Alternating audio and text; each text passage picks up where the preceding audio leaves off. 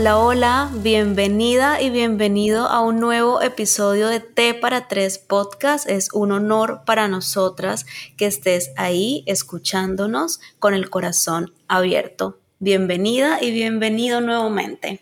Hola, Carola, oyente, hola, querida invitada. Hoy estamos muy felices, como siempre, de estar grabando, muy contentas de, de tener estos espacios donde estamos trayendo gente a la que queremos mucho y sobre todo que aportan un montón de información valiosa para nuestro corazón.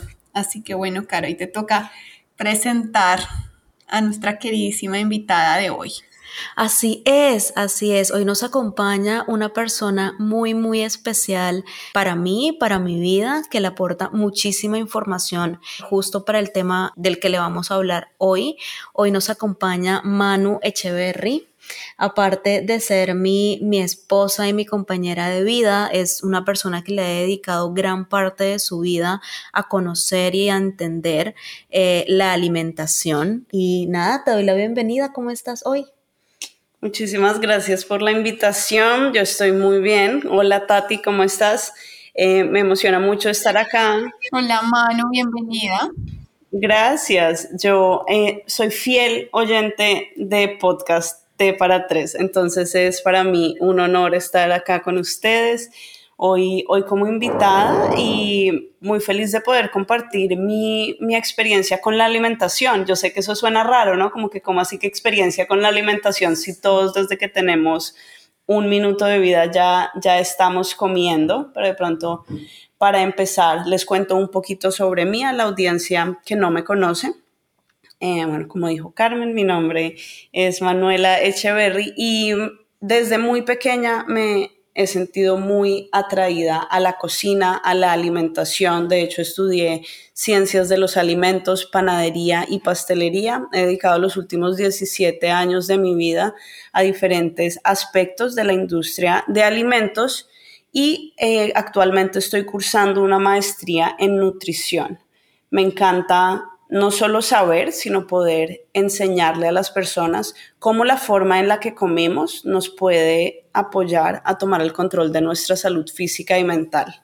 A mí, digamos que aprendiendo a comer de la forma en que me funciona, a mí específicamente, me cambió la vida, me apoyó a tomar el control de mi salud mental, que acá es pues un énfasis muy, muy importante y creo que a veces se nos olvida, ¿no? Como que la comida sí afecta a nuestro cuerpo, pero también afecta a nuestro cerebro directamente y bueno, es como que tengo una pasión absoluta por compartir todo mi conocimiento en el tema y qué, qué felicidad poderlo hacer acá con ustedes. Muchísimas gracias, Manu. Lo último que dijiste me llama mucho la atención porque, porque claro, percibimos la alimentación como, como muy alejada de, de la salud mental y al cuerpo muy alejado de la mente, pero si nos sentamos a analizar la alimentación influye directamente eh, en cómo funciona el cuerpo, pero también drásticamente en cómo funciona la mente. ¿Tú qué piensas, Tati? Total, digamos que yo hace unos años cuando empecé a trabajar con pacientes con ansiedad y con depresión,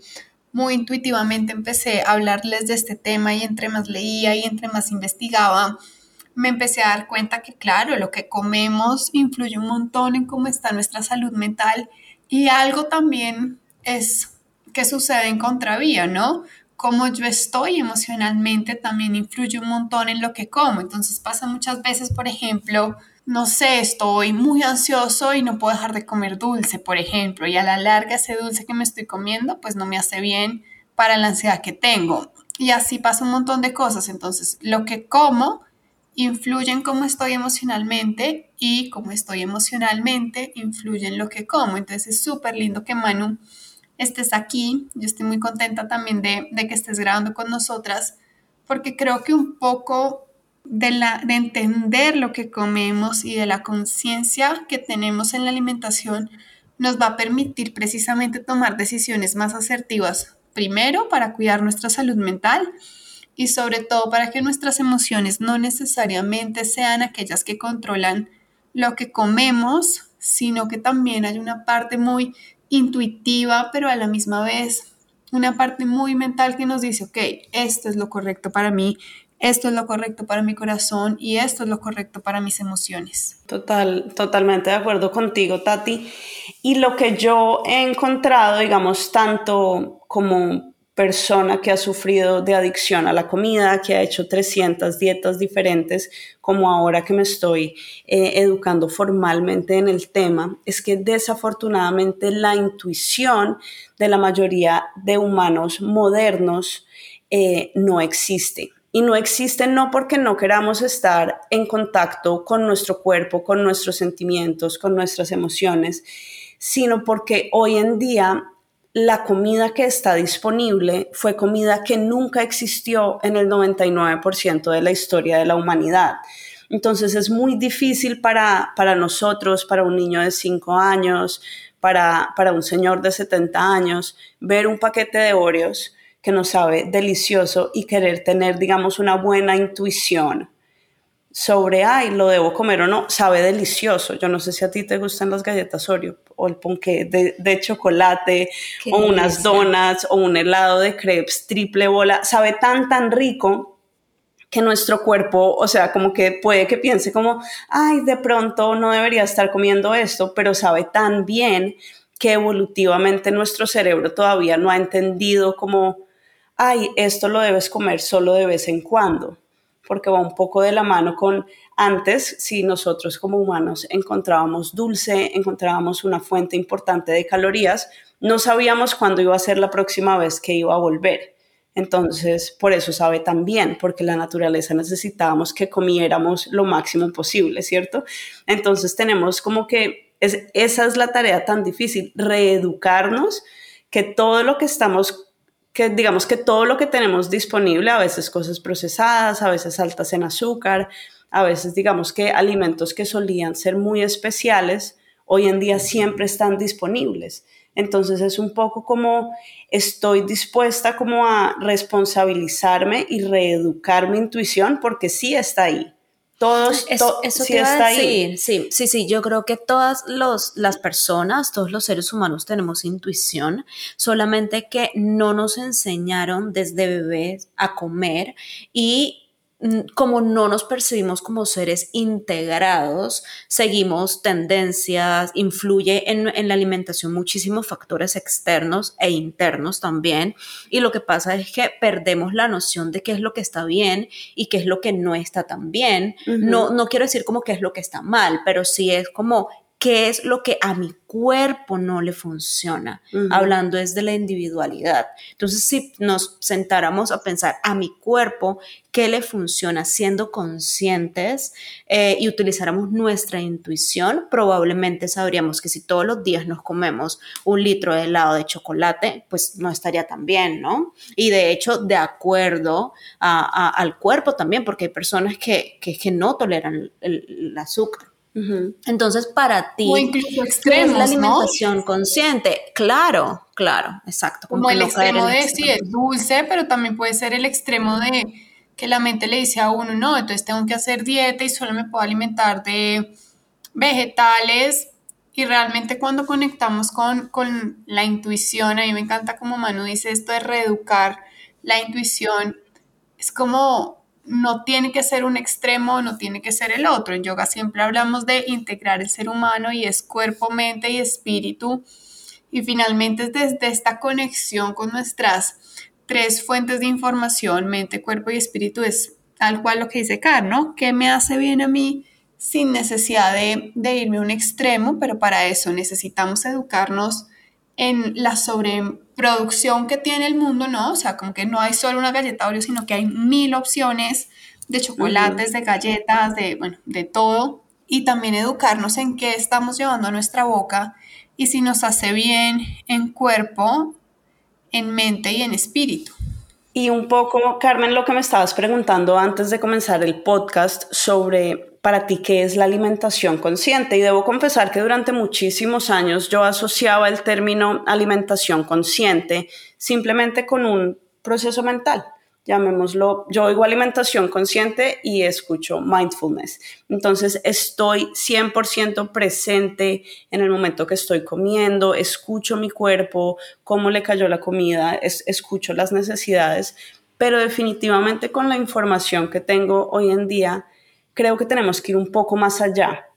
No es solo qué tan conscientes estamos al momento de comer, sino qué tan conscientes estamos de lo que estamos comiendo y en qué momento entiendo que mis necesidades, mi metabolismo, mi historia con la comida y mi historia familiar no son iguales a las de todo el mundo. Les voy a compartir rápidamente un poco mi, mi historia con la comida en un momento en donde tuve eh, muy mala relación con la comida. Como les conté, aparte de estudiar ciencias de los alimentos, yo estudié panadería y pastelería.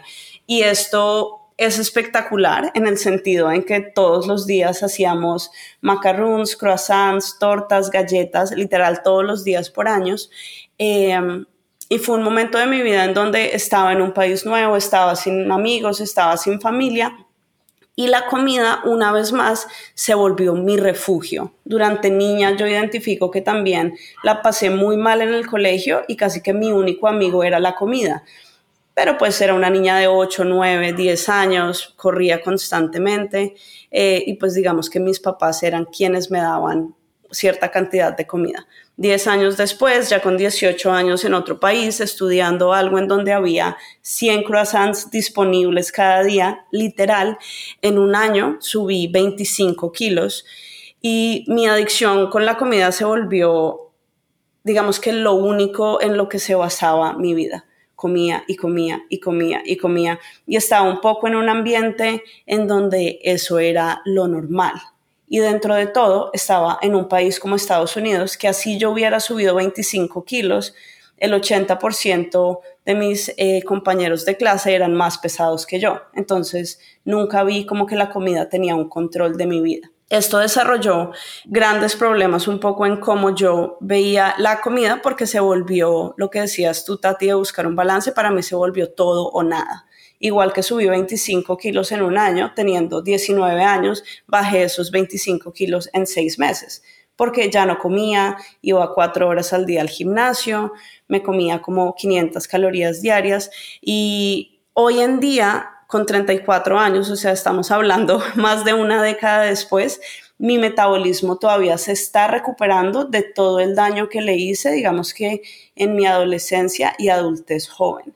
Y eso es algo que creo que no solo como mujeres, pero normalmente somos más las mujeres las que sufrimos como de estos eh, desórdenes alimenticios, dietas flash, yo no sé si ustedes hicieron la dieta de la piña y atún, eh, entre otras, a veces se nos olvida un poco todo lo que le hicimos pasar a nuestro cuerpo y pretendemos que a los 34 años, que a los 40 años, tengamos este metabolismo espectacular, ¿cierto? Entonces es un poco entender eh, cómo nuestra historia y cómo la forma en la que hemos comido, pues trae ciertas consecuencias, ni buenas ni malas, pero entender, por ejemplo, yo hoy en día entiendo que soy muy intolerante al gluten, entiendo que soy muy sensible a los carbohidratos. Esto lo entendí cuando me responsabilicé de entender que la comida sí o sí estaban afectando mi cuerpo y mi mente. Entonces, no sé si acá las estoy poniendo bajo la luz o bajo la lupa. Si alguna de ustedes quiera compartir un poco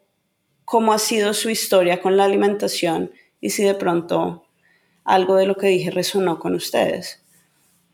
100%. Me, me, me, me, fui a una época de mi vida, específicamente a los 16 años, donde estaba atravesando mi primera crisis de depresión y escuché hablar de, no era una dieta, pero era un medicamento que no voy a mencionar, pero era un medicamento que quitaba el hambre completamente. Y yo recuerdo que en dos, tres días yo comía una manzana agua y lloraba todo el día encerrada en mi cuarto y aún luego de más de una década, wow, más de una década, eh, todavía sigo entendiendo cómo funciona mi cuerpo y mi metabolismo, porque lo dañé. O sea, esto no demoró un mes ni, ni dos meses, demoró una época de mi vida donde tuve una muy, muy, muy mala relación con la alimentación y de hecho de niña también.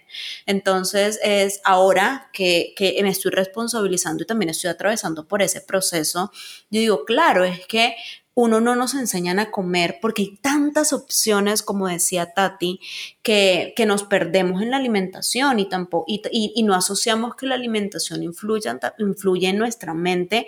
Y si entendiéramos un poquito más esto también podríamos tomar mejores decisiones, decisiones informadas, ir a, donde un nutricionista, como acudir eh, a profesionales de la salud que nos ayuden con estos temas y no a seguir tantas tendencias eh, de alimentación eh, y un poco hay una tendencia que a mí, mi parecer hace mucho daño, a mí me hace mucho daño y es la del todo o nada mm, un poco lo que venimos hablando. Y es como si yo no entiendo mi cuerpo, yo puedo caer muy fácilmente en esa tendencia. O en todas las comidas están bien. No, espera, depende, porque si yo tengo resistencia a la insulina y mi metabolismo está terriblemente dañado, de pronto no todas las comidas me sientan bien. Entonces es alimentación consciente, pero consciente para mí, conocerme a mí, cómo funciona mi cuerpo y sobre todo tener en cuenta la historia de mi cuerpo con la alimentación. Creo que para todas lo que comemos es, distinto y nos va a funcionar algo distinto. Yo las escucho, por ejemplo, hablar de dietas. Yo nunca hecho una dieta, o sea, las dietas definitivamente no son lo mío, pero sí, digamos que yo vengo de una familia que tiene un metabolismo muy, no sabría si decir privilegiado, pero digamos que no nos engordamos. Entonces yo muchas veces me he ido al todo, ¿no? Es puedo comer de todo porque pues no me voy a engordar, ¿no? Como muy basada en lo físico y ahorita que hablaba yo pensaba en dos episodios de mi vida. Uno a mis 17 que me fui a vivir sola a Canadá. Y claro, no lo que dice Manu, yo estaba en otro país, estaba sola, sin mi familia y me dediqué a comer todo y fue la primera vez en mi vida que me engordé, me subí un montón de peso y después recuperarme y que mi cuerpo se recuperara de eso, me tomó mucha conciencia de mí, mucha conciencia de lo que estaba comiendo y muchísimas, muchísimas horas de, de yoga ni siquiera como para volver a mi peso ideal, sino para sentirme bien otra vez con mi cuerpo, ¿no? Digamos que obviamente lo que comemos se refleja en todo, no es un tema de peso, sino lo que hemos hablado, salud mental, cómo está mi piel, cómo está mi energía. Yo me doy cuenta, por ejemplo, em, y lo noto mucho cuando estoy comiendo mal, y es como mi señal de alarma y mi campanazo, empiezo a sentir muy cansada y desde que me levanto tengo sueño, me siento sin energía y es claro, cómo me estoy alimentando.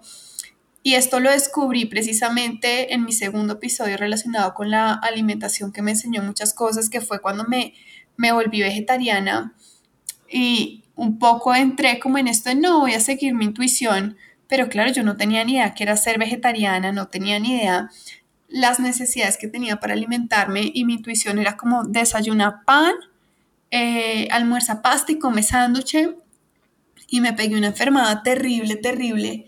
Y en esa enfermedad fue que yo dije, tengo que aprender qué necesita mi cuerpo, qué necesito yo para sentirme bien.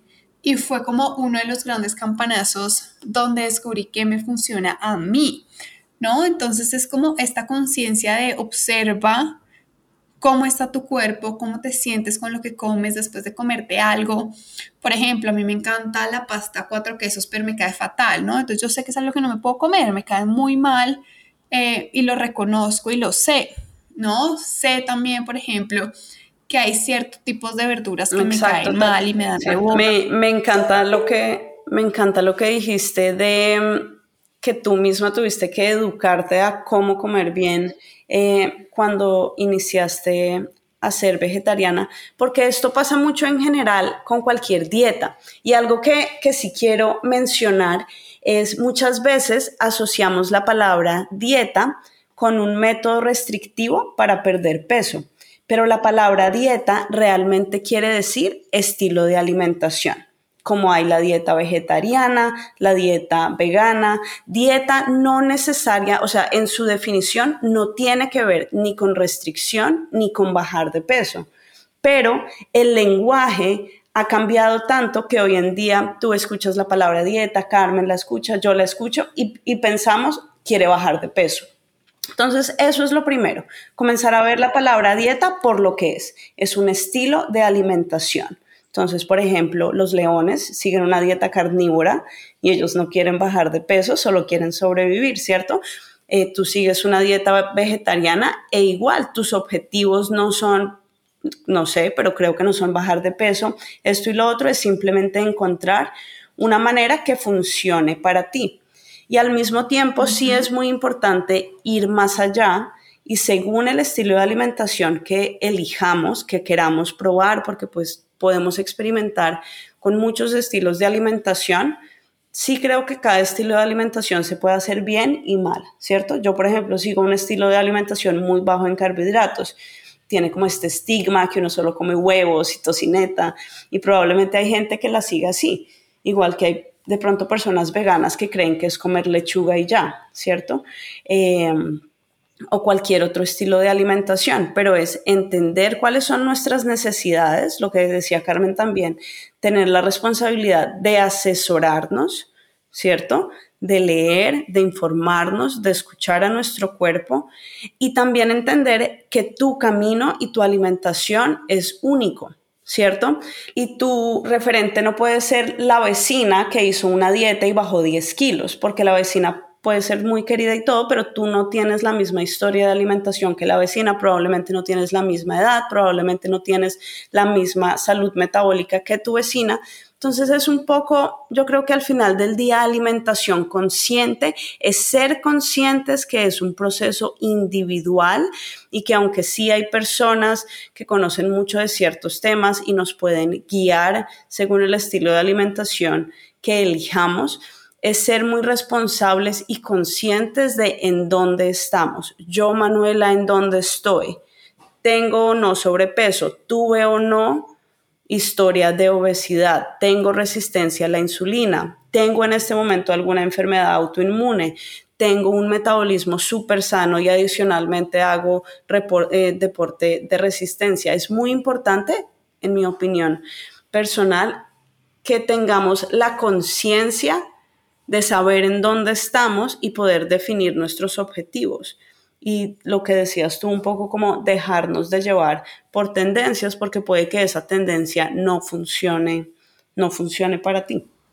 Manu, con esto que dices, yo pienso en justo lo que hablábamos al inicio de la conversación antes de empezar a grabar, y es que este observar dónde estoy, observar qué necesito, puede ir cambiando con el tiempo. Y yo creo que ahí también entra un poquito de, de esta intuición educada y es, hoy en este momento en mi vida necesito esto, este tipo de alimentación para estas condiciones y luego necesitaré algo distinto, ¿no?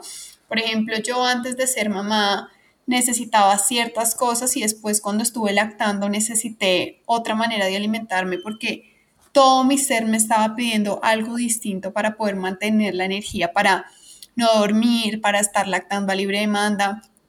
Entonces creo que es súper importante para nosotras y para todos los que nos escuchen como saber que lo que como, que como como y lo que mi cuerpo necesita puede variar y está súper lindo también poder permitirnos esta variación y esta como esta flexibilidad no rígida precisamente de lo que estamos hablando, de no irnos a los extremos, sino desde un lugar muy consciente, muy educado de nosotros mismos y de la alimentación.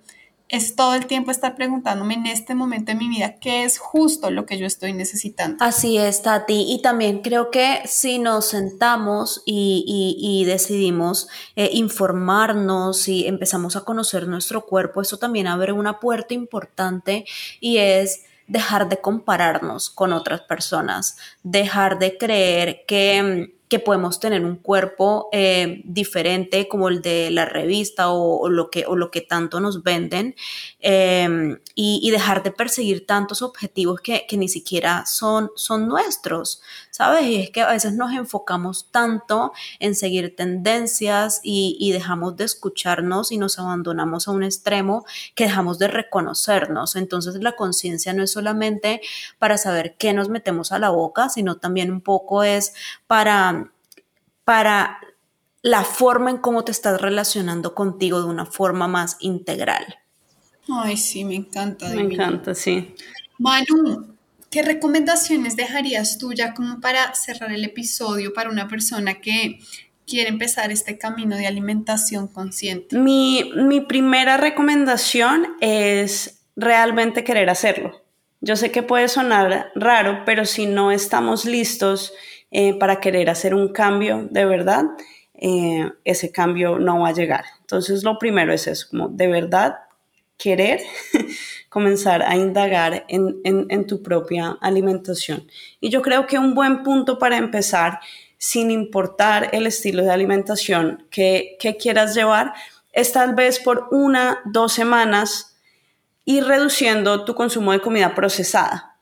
Entre menos procesado comamos, sin importar el estilo de alimentación, mejor. Esto automáticamente va a bajar la cantidad de azúcar que estás comiendo, automáticamente va a bajar la cantidad de químicos innecesarios que estás comiendo.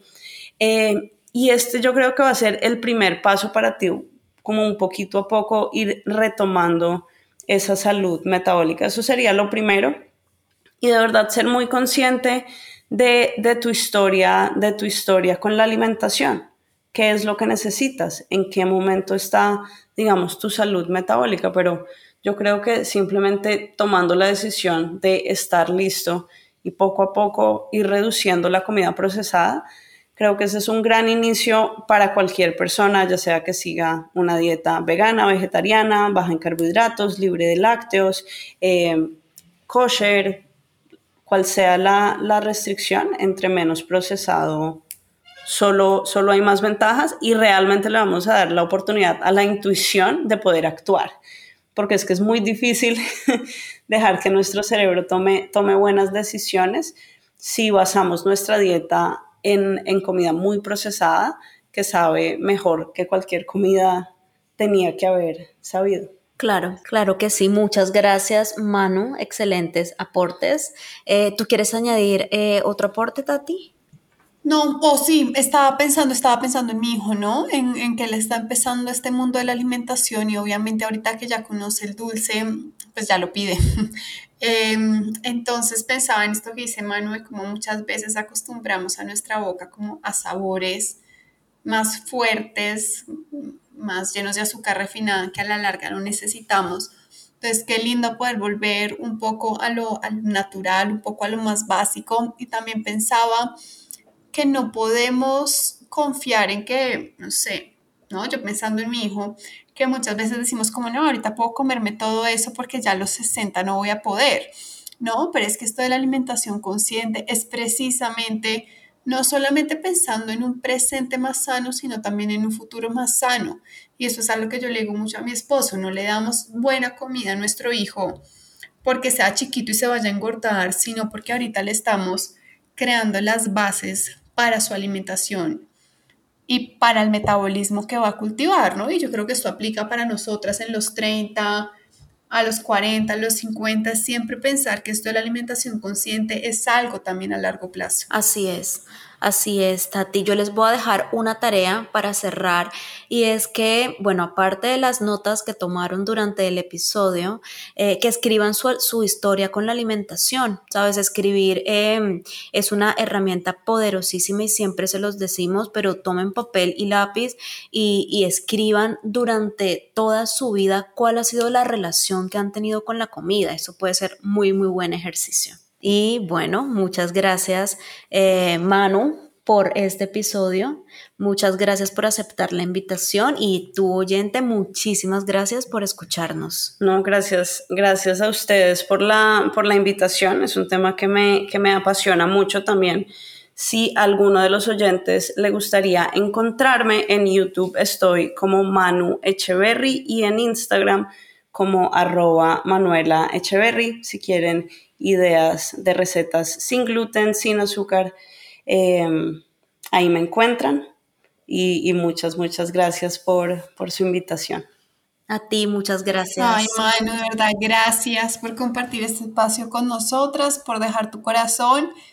Y bueno, seguramente más adelante volverás aquí a grabar con nosotras sobre este tema que es tan bonito y tan importante para este mundo que estamos viviendo de excesos de químicos, de azúcar y bueno, de tantas cosas. Qué lindo poder aprender a ser conscientes y cuidar nuestra salud mental también desde otro lugar.